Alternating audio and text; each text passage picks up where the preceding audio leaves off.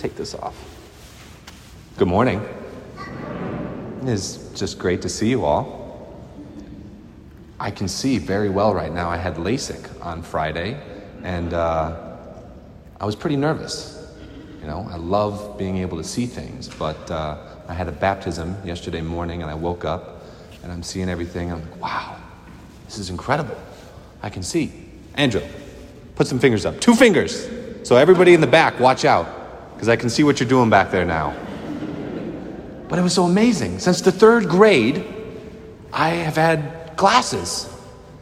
Uh, like literally, this is about as far as I could see. You know, two inches in front of my face. Every day I wake up, I'm looking for my glasses. And then yesterday morning was the first day I woke up. And it's just perfect, like supervision. It's incredible. In 2015, I went to the eye doctor right now, and they keep getting better. And I'm sitting at this baptism, and I'm thinking about all that I went through uh, you know, before the baptism, because they offered me Valium. I'm like, I've never had Xanax or Valium, and I don't know, I could really like it a lot, so I'm just not going to go there. And then I'm sitting there before the surgery, and I'm like, I should have taken Valium.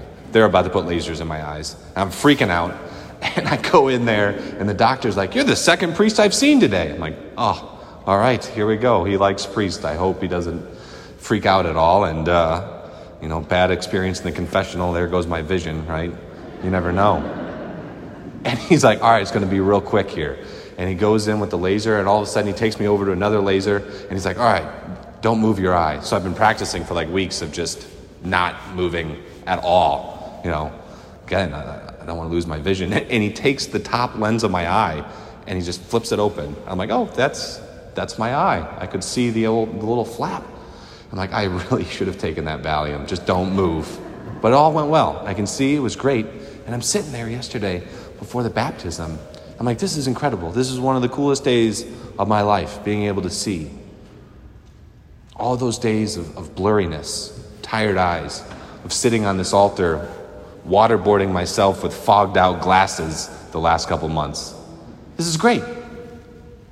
But, brothers and sisters, what I did yesterday, what I did, I'm so prideful. What the Holy Spirit did through me and baptizing Harper Ann, who I baptized yesterday, one of our new brothers and sisters, is so much more incredibly powerful.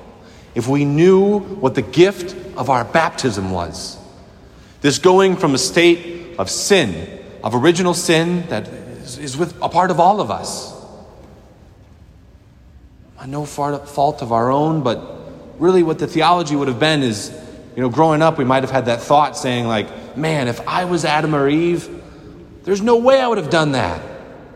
There's no way I would have fallen from, from that original gift of grace that we had in a relationship with our Lord. But, brothers and sisters, all of us would have eaten that apple. All of us would have fallen. It's inevitable. But oh, that gift of the fall of Adam that allowed Christ to become man, to come down and to die for us and say, I'm going to get you. I'm going to bring you back. That gift of our baptism. I told him, like, there's a party going on in heaven. This is a daughter of God coming into the family, each and every one of us, through that amazing gift of baptism, are part of God's family. And that going in from the darkness into, into the light of Christ, the purity of our soul in that moment, it's the most amazing thing that can happen to us. And how often, how often do we forget the gift of our baptism? The gift that God has given us in these wonderful readings that we have today. Isaiah 55, that first reading, somewhere, here it is. My favorite scripture. It's on my business card.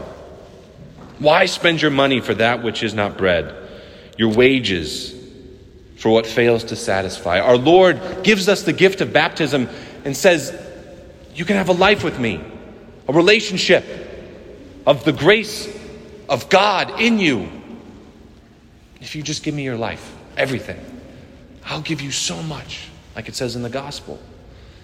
When we give the small aspect of our life, He gives us everything.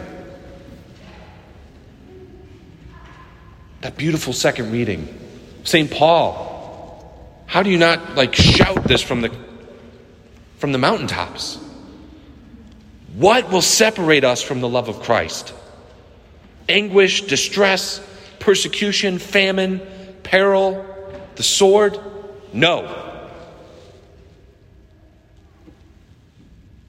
I am convinced that neither death, nor life, nor angels, nor principalities, nor future things, nor present things, nor powers, nor heights, nor depth, any other creature will separate us from the love of Christ our Lord.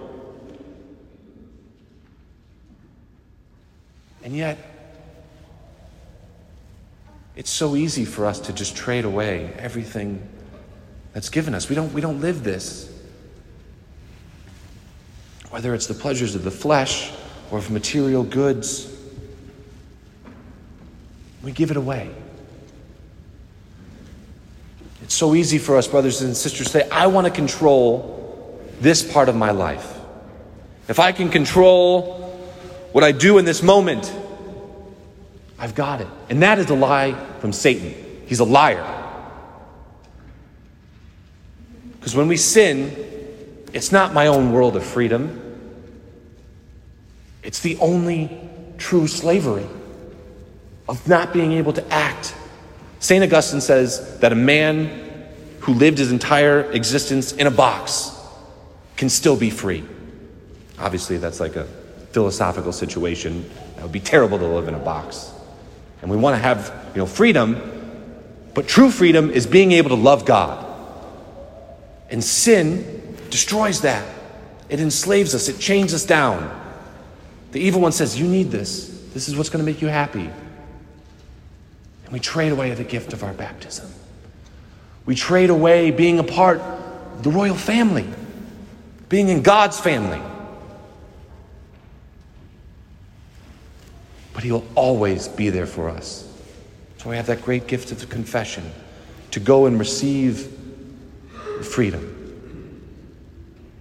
So, brothers and sisters, I ask you to invite you, I ask you to invite you, I invite you to reflect on your life. What, what is it that's keeping you from living out your baptismal promises?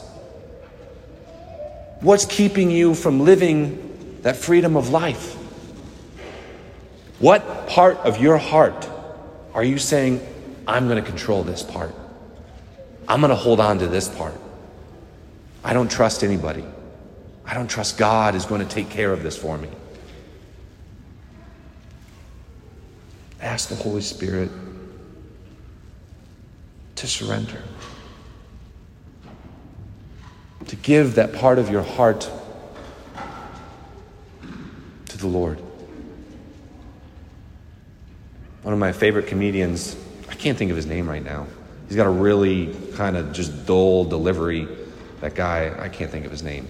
But there's this, there's this bit that he does. He says, uh, he's watching TV.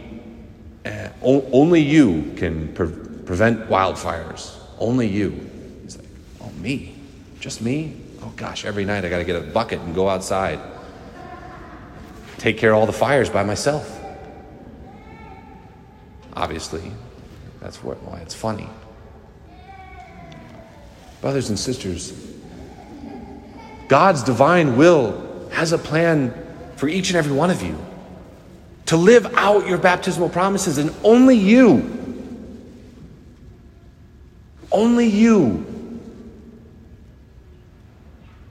can live out your life, can live out that vocation of God that you are called by living out your baptismal promises, by going out and talking to people about your faith. This isn't just something we come and we do for an hour. If you're excited about something, if you're passionate about something, you talk about it. And there's somebody out there who's only going to hear the message from you.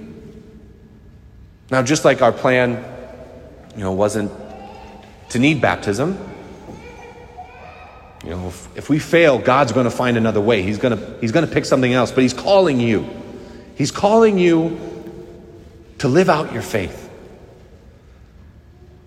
to never stop loving our Lord, Our faith, it's never a plateau.